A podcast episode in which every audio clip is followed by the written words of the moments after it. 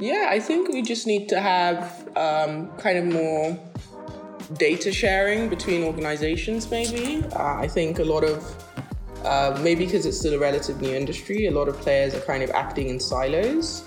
So we need to kind of have someone aggregate what everyone is doing um, so that it can take our work from a local level to a global level to make it a little bit more visible to people that may be interested from the outside. So, what is systems data and why should investors care about it? Hi, I'm Jason Eves, the CEO and founder of Discovered Markets.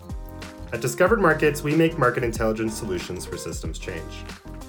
We believe in the importance of market systems data for businesses and investors to be successful, particularly when incorporating environmental and social impact elements as part of that effort. And we aren't the only ones. In 2019, the Open Society Foundations commissioned a report called Systems Change An Emerging Practice in Impact Investing. They posed the question Are investors with positive social and environmental impact goals fundamentally improving the very system that produced the problems in the first place, or merely treating symptoms? They make the case that taking a whole system view helps to better understand the underlying causes to problems and to identify high leverage solutions to advance positive systems change. To understand where systems data is being used in investment, we discussed the topics with the Adesua Kumbu Rhodes from Arua Capital, a gender lens fund in Lagos, Nigeria, and Pratap Raju from Climate Collective in Goa, India, which focuses on the investment ecosystem for clean tech. I'll let them introduce themselves. I'm Pratap uh, Raju. I founded Climate Collective, a nonprofit here based in India that supports the climate tech startup ecosystem here in India, South Asia, and the region. I'm also the country director for New Energy Nexus India as well, a international nonprofit that was set up in 2004 to support the clean energy startup ecosystem in California and now globally in, in Asia and Africa as well. I'm Adesua Kumbo Rhodes. I'm the founder and CEO of Arua Capital Management. Um, I've been in the industry now for the last uh, 14 years uh, started my career in investment banking um, and transitioned to private equity um, first in London and then back home in Nigeria six years ago. Um, Arua is one of the few women owned and women led private equity funds in Africa. Uh, that's investing with a gender lens, uh, so investing in businesses that are rapidly growing in essential sectors such as healthcare, fintech, uh, renewable energy, and essential consumer goods. But before we get into the discussion on why investors should care about systems data, I want to answer the first question What is systems data? So, a systems view of an ecosystem comprises the multiple entities businesses work with, such as investors, entrepreneurial support organizations, business support providers, business associations, government offices, educational institutions, suppliers, buyers, and competitors. Systems data on these different players can reveal the connections and competition between them to help businesses and their supporters understand potential risks and opportunities. This data highlights where closely networked businesses have been able to grow faster, shows gaps in the market, and points out which businesses are linked to higher performing technical assistance. This data can be used by policymakers, support organizations, and business associations to focus their development efforts. Most importantly, a systems view of the market can highlight new investment opportunities up and down the investment cycle, yield more and better returns, and decrease inequity in investing decisions, all of which are needed to accelerate investment in emerging markets. In my discussion, we first looked at how systems data can highlight new investment opportunities up and down the investment cycle. I've been in India for about 20 years, and and uh, when the startup boom um, in India started, about let's say 2005, seven, it was everything was new. I mean, the idea of investing in a startup was quite new. It took a while uh, for for local funds, early stage funds, to be to be formed, etc. Today, it's it's actually quite different. Uh, today, we have uh, about almost two decades of of experienced um, um, investors as well as other support organizations supporting startups generally. So in fact, um, about three years ago, when when the startup climate startup ecosystem was still kind of nascent, I had very large I, um, angel networks as well as early stage funds asking me about the climate tech startup space. And that was quite unusual because um, we expected a much bigger gap before uh, um, private capital would come in and look at scaling up solutions coming out of the incubators and acceler- accelerators like us. So I think uh, in a, in a strange way, we're benefiting from um, almost two decades of startup ecosystem support. And in fact, in our angel network, Climate Angels Network, we have a mix of local, regional, and global sources of capital that are interested in crossing borders, even in a pre-series A stage. That that in in climate tech we say something like half a million dollars to two to three million dollars. Even these small amounts, uh, these rounds, we see even global sources of capital in climate tech uh, looking at deal flow here in India. So it's a strange um, environment where where we have people coming in quite early um, but we don't have at the same time a an experienced set of investors in clean tech. So uh, in areas beyond, in particular, let's say EV, and some areas of climate smart agriculture, we've at the same time have a dearth of local investors with enough experience. So I think I think the ecosystem is quite important is to bring in all these different types of stakeholders who come in at different stages both from the very from the ideation stage all the way up to the deployment and the growth stage?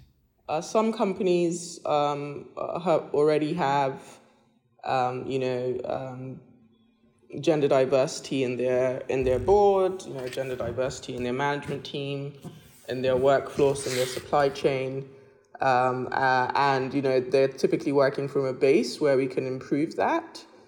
Um, uh, and then there there are some companies that you know already have um, you know, things that we're looking for that will enhance profitability of these businesses. Uh, but not only that, that will also, you know, um, have multiplier effects in local communities just because of the role um, that women play, where women are typically reinvesting 90% of their income into healthcare and to education for their children and for their families. So, so we're a big believer that enhanced gender diversity within our portfolio companies has a kind of triple bottom line effect of enhanced profitability, which is enhanced return for the fund. Um, it's alleviated poverty in the you know communities, access to basic you know goods and services for families, uh, and then obviously there's enhanced gender equality as well, just generally. Um, so so yeah, so I think for us, it's it's it's it's sometimes a mixed bag, but we always uh, are enacting our gender action plans across every investment. The majority of the over 700 billion in global social impact investment goes to climate, where less than 1% goes to closing the gender gap. In discussing with Adesua and Pratap, you can see how larger investment climates need to leverage the ecosystem. This was also evident in how the availability to systems data yields better returns. So I think we still need a lot of maturing of the uh, in in diversity, and and um, different sources of capital that comes into much of clean tech. Um, while the more the uh, easier to invest, quote unquote, easier to invest areas like EVs will attract more capital over next uh, in the short term as well. And this really is based on on the fact that the business case is quite strong for, for example, um, uh, uh, electric vehicles and and uh, areas in agriculture. For example, if you retrofitted a a existing rickshaw or tuk tuk, you know, um, those three wheeled uh, taxis that are very common here in India and South Asia, the payback can be as little as three years, especially if you're talking about large cities where the travel is not too long and, and utilization rates are high. That's pretty amazing um, and, and, and something that um, um, is very attractive to a lot of investors as well as the the uh, rickshaw wallahs themselves. So I think in certain use cases like that, we will continue to see a lot of capital coming in. But what the Climate Collective is aiming to do is try to also uh, find capital for the harder to fund areas. It's not just on the technology side. We've been working, for example, with women entrepreneurs in climate for the last four years as well. We have a program called Women in Climate Entrepreneurship, and very similar to um, other startup ecosystems around the world, there there are significant barriers for women entrepreneurs to get capital as well. So these are areas where I think not just um, domains, but be, becoming a much more inclusive startup ecosystem is is possible if we if we take this concentrated effort to to um, increase awareness and bring in the right capital to support a broader set of entrepreneurs. You know, we're a very big believer in showcasing success stories. Um, so I think if you can highlight, you know, successful case studies of gender lens investing within your portfolio, you know, how has that, you know, successfully enhanced profitability? How has it successfully improved returns for the fund? How has it successfully contributed to positive socioeconomic development through job creation, through poverty alleviation, and also improved women's economic empowerment through gender based outcomes? Uh, if you can successfully showcase that through case studies, uh, I think that's a, that's a very tangible way in which you can, you know, attract more global investors, you know, attract more fund managers to adopt gender lens investing as their uh, as their investment strategy. Um, but but I think we're yet to see that level of communication. We're le- we're yet to see that level of data. Uh, and maybe that's because you know we're you know it's still a relatively new you know new and up and coming industry uh, but I think for us at Arua, you know, we we are one of the you know pioneers of, of gender lens investing in this in this kind of what we call early stage growth equity space. So we we we definitely feel a very huge burden to showcase the successes in our portfolio. Um, so I think I think there's a lot of positive things that are happening in the industry to attract capital to female fund managers, attract capital to man, uh, fund managers that are deploying a gender lens, um, and just make sure that there is, um, you know, uh, best practices that are being deployed by by these new managers. Um, so I think the work that the 2X Challenge is doing is, is quite inspiring. Uh, and then the work that, you know, some of these newly launched fund of funds that have specifically been launched to address the issue of you know the fact that we don't have enough female fund managers and we don't have enough gender lens funds in Africa. Um, I think that's that's definitely a, a great step in the in the right direction. In 2017, the Global Accelerator Learning Initiative published the results of a study on the lack of investment in emerging markets. It showed that while small business founders in these markets were equally or more educated and experienced as those in developed markets, investors used practices to identify and evaluate investable businesses which artificially reduced the amount of viable investments. For example, they allowed cultural biases, like a preference for expat founders, to affect their decisions. Investors also tend to take an equity only approach, which is mismatched with the needs of emerging market ventures and the availability of exit opportunities. In addition, a similarly timed World Bank study showed that emerging market investors are regionally biased, gravitate towards market familiarity and similarity, and feel constrained by political factors. These biases that limit investors and support organizations are often reinforced by a lack of market visibility. Using systems data to boost the visibility of the relationships that small and growing businesses have in the entrepreneurial ecosystem in which they operate can begin to break past these biases. Lastly, we discussed how systems data is today making investments more inclusive and what else can be done to improve the access to this data to accelerate inclusive investments in emerging markets. India is um, not really a country, it almost sometimes feels like a continent. It is, of course, large in terms of economy and number of people. Um, there's another aspect here in our startup ecosystem. We don't have strong central um, um, platforms, you know, government funded or government supported platforms that help bring in this fragmented ecosystem. At least not yet. There are efforts by the government, central government, to to build um, uh, startup ecosystem platforms. For example, Manthan by uh, uh, PSA Principal Scientific Advisor to help connect this uh, all the people that want to to support the startup ecosystem. Um, I have I'm always approached by, um, for example, CSR looking to give grants, having trouble finding um, startups. I even have uh, many investors asking the same thing: Where are these startups? Corporates um, have a different problem. Oftentimes, the top corporates, when they do have a call, they do get flooded with many applications. But many others, for example, those companies in supply chains, so the SMEs, have large uh, difficulty finding solutions, for example, to green the, the supply chains of, of um, uh, corporate India as well. So we do have um, many challenges uh, from fragmentation you know, uh, connecting platforms will really help here. As we start thinking about the, the, the support needed to, to strengthen the startup ecosystem, getting even more data on survival rates, getting more data on, on where the funding and where the support's going so that we have more inclusivity. I think it's, it's something that we could, that could really help support the climate startup, startup ecosystem here in India and, and generally in the global south as well, for sure. When um, one of the things I've seen, at least in India now, this is uh, almost 20 years of the startup boom here. There is a tremendous interest in angel investors, and that too, retail angel, retail investors as well into startups. So we're so used to this idea that someone has to put in 25,000, 50,000 or $200,000 into a startup as an angel.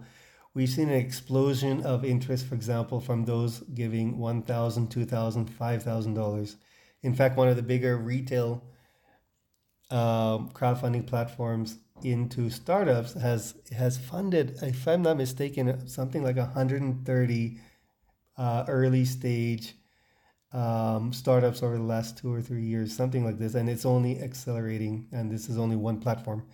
So what I'm seeing also is is is a is a um, interesting set of uh, um, investors coming in. These are retail um, uh, professionals or CXO level investors who are from a certain industry giving small amounts into startups.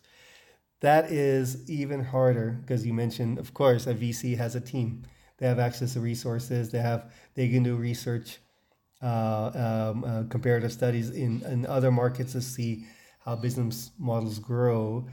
When you're investing earlier as an angel investor or this new category of, of crowdfunding in, in India, you have not just the lack of lack of data, but also uh, lack of time. You know, it's not easy to to um, get someone's attention when they're putting in five thousand dollars into a startup. So I think there's a lot of there's a great need to to figure out how to educate or or maybe provide research in easier to understand in ways for a wider set of um, investors. These are angels as well as retail crowdfunding investors in India. And I think that'll be very exciting because we're so used to this idea that if you're quite early um, um, in your startup journey and need to raise a small amount and you rely on friends and family, well, not everyone has friends and family. And that's a huge equity problem, especially in a country like India, where it's not the lack of talent, uh, but oftentimes a concentrated concentration of capital in big cities or around big universities and not necessarily where, where the talent and the innovation is coming from, uh, in particular in clean tech. So I, I think um, this is early days uh, um, to solve this, but the demand side or, or the supply side, I should say, of capital from, from angels and retail crowdfunding into early stage startup, startups is increasing fast. It's definitely picked up over the last uh, three years. You know, we launched a Arua in July 2019, and I don't think there were many gender funds, or maybe a handful of funds that were deploying capital with a gender lens. Uh, but I think with the uh, increased popularity uh, and the attention that global institutional investors are, are, are giving gender at the moment, uh, you have a lot of funds that are now starting to think about gender lens investing, whether that's new funds or you know large private equity funds that didn't invest with a gender lens now raising gender lens funds. Uh, so I think that's a great, um, you know, it's a great move in the right direction for the industry. Uh, but it's you know it's still a relatively new space. Um, so um, so I would say that yes, there are you know new players that are coming into the market, but um, still still to be seen how you know effective uh, their strategies are. I think for us at Arua, you know we we are one of the you know pioneers of, of gender lens investing in this in this kind of what we call early stage growth equity space. So we we we definitely feel a very huge burden to showcase the successes in our portfolio um, and showcase, you know, how exactly improving gender in the board and in the management team and in the value chain and, and in the supply chain, how, do, how does this actually enhance profitability? Um, so, so that's something that we're excited to showcase with our portfolio. Uh, you know, I mentioned we've done six investments. We'll look to do about 10 to 11 investments in our portfolio. And we hope to have a, very, very, um, you know, succinct and comprehensive case study of, of how this fund has achieved both enhanced financial return, but also uh, positive socioeconomic development outcomes and also women economic empowerment outcomes as well. Um, so I think that's still missing in the industry, which is why maybe some first time female fund managers are still struggling to raise capital. Um, because I, I, think, you know, on, on our last count, we think that there's only about 16 private equity funds that are owned and led by women in Africa. Um, you know, Africa has a population of 1.3 billion people, uh, and women make up 50% of that. Um, so we just need to have um, kind of more data sharing between organizations, maybe. Uh, I think a lot of, uh, maybe because it's still a relative new industry, a lot of players are kind of acting in silos. So we need to kind of have someone aggregate what everyone is doing um, so that it can take our work from a local level to a global level to make it a little bit more visible to people that may be interested from the outside. Um, so so yeah, I think I think you know we have a lot of little you know small players that are acting in silos. You know, a lot of gender lens funds are first time funds that are typically less than fifty million dollars. Um, so if we want to really get the attention of you know huge endowments and huge foundations um, I think that we need to kind of come together and aggregate it and kind of make it more sizable in terms of the numbers that we're talking about, maybe. Um, so yeah, I think I think maybe you know aggregating data could be could be something that could be done, um, and kind of you know aggregating it either at a regional level or you know maybe starting with a regional level, um, and then seeing how um, how the gaps, if there are any gaps that need to be filled when we do that. But I think that would really help to showcase the opportunity to global investors. But who can help to increase the access to this data?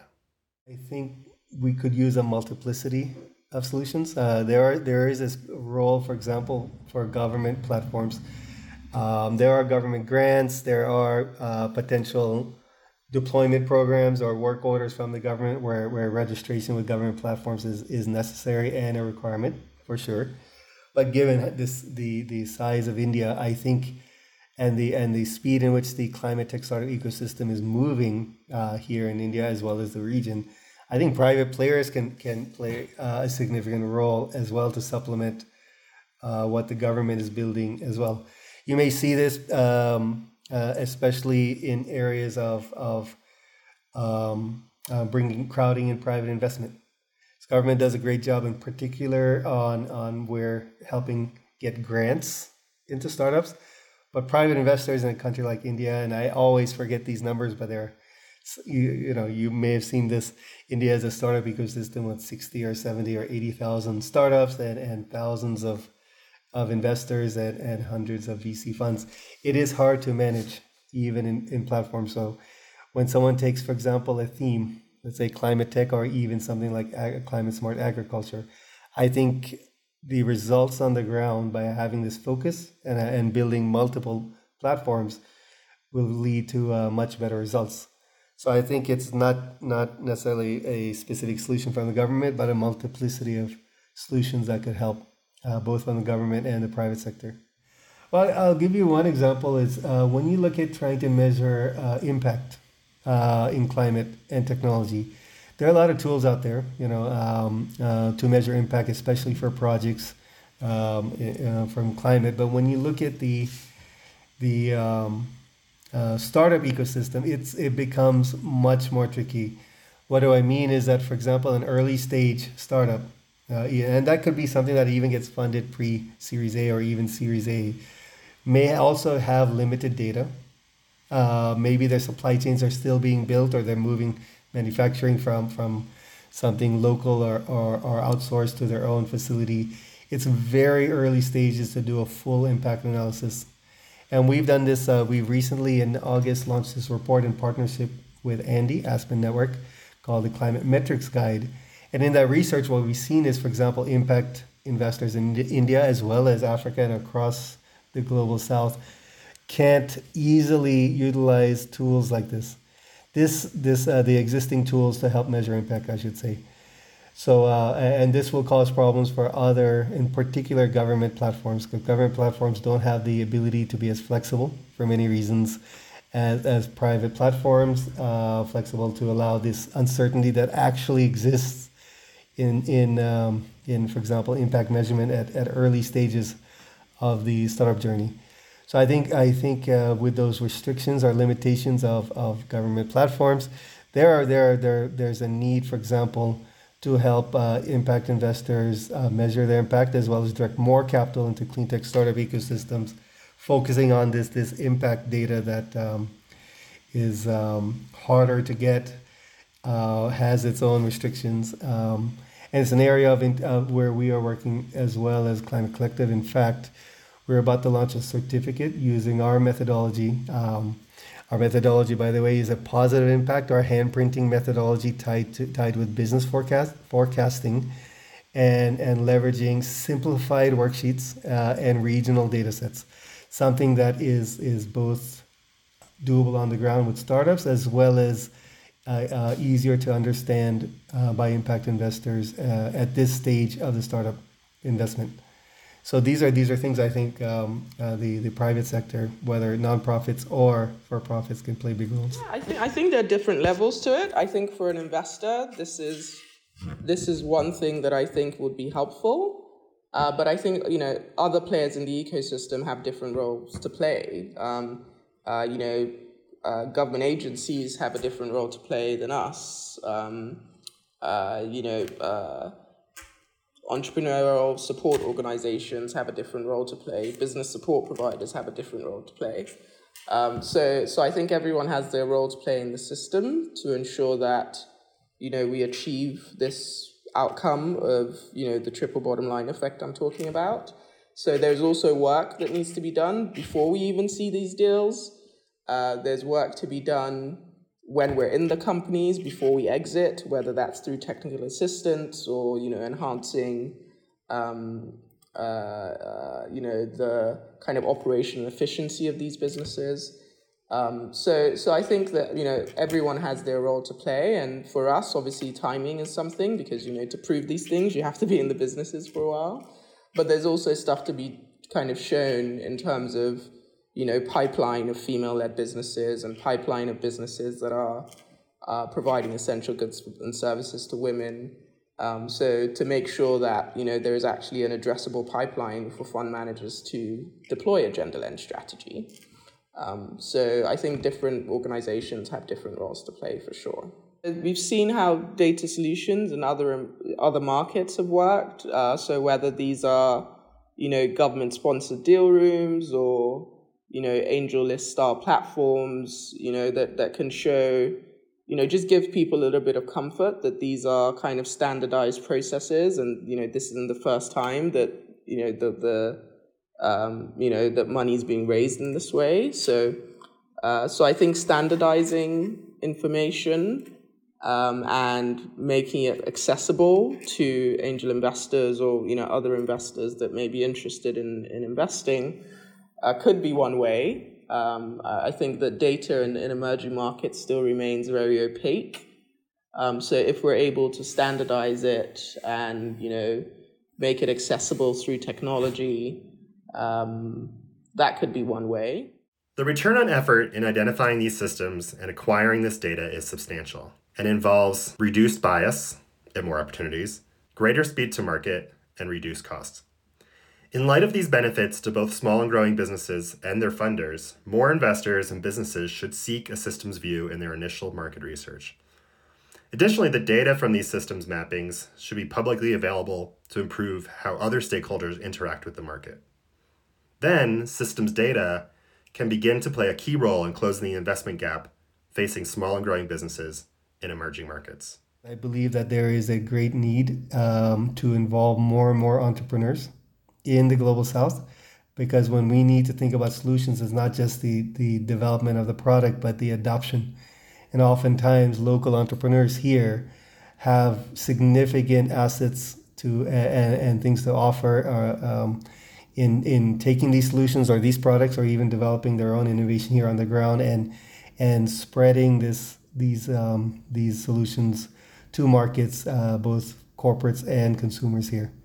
So this is sort of a kind of a complementary kind of um, view that that I think the global south can play a big role in in in all the things that we need to do both for climate change as well as building a more sustainable planet. And uh, I look forward to, uh, to, to working with uh, people like you at Discovered Markets and others who want to support us in the global south.